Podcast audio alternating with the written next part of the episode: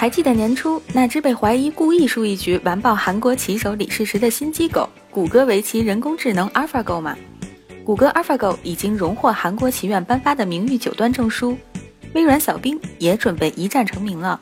于是乎，小冰向别人避之不及的高考作文发起了挑战。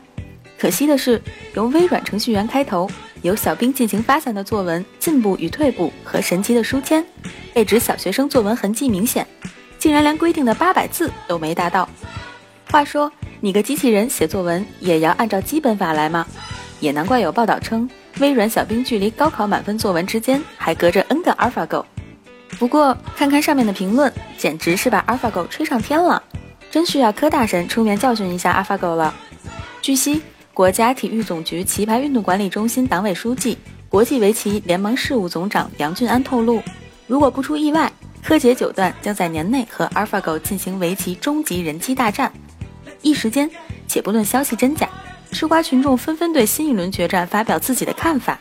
然而，AlphaGo 之父哈萨比斯随后便通过个人社交平台否认了上述说法，称这些都是网上的传言，真是让人一脸懵逼。这就尴尬喽。AlphaGo 和柯洁一战仍然待定，小米貌似真要向华为发大招了。有消息称，小米预装微软 Office 和 Skype 等一系列应用只是双方合作的一部分。小米已经购买了微软一千五百项专利。并获得了一千多项交叉专利许可。IHS Technology 中国研究总监王阳认为，小米这次收购微软的专利，主要是为了将来潜在的知识产权问题做准备，也是为推出自主处理器手机做准备。众所周知，华为凭借自主麒麟芯，减少了对芯片供应商的依赖，也赢得了行业和用户的认可。然而，研发自主芯并不容易。作为华为中国市场上的直接竞争对手，小米新前路依然漫长。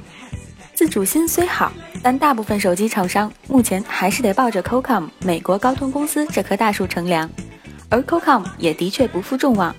本周，由汤森路透知识产权与科技事业部编制的2016全球创新报告出炉，Qualcomm 在电信和其子领域移动电话榜单均位居全球或北美排行榜前十，专利总评领先榜单第二名企业接近一倍，好事成双。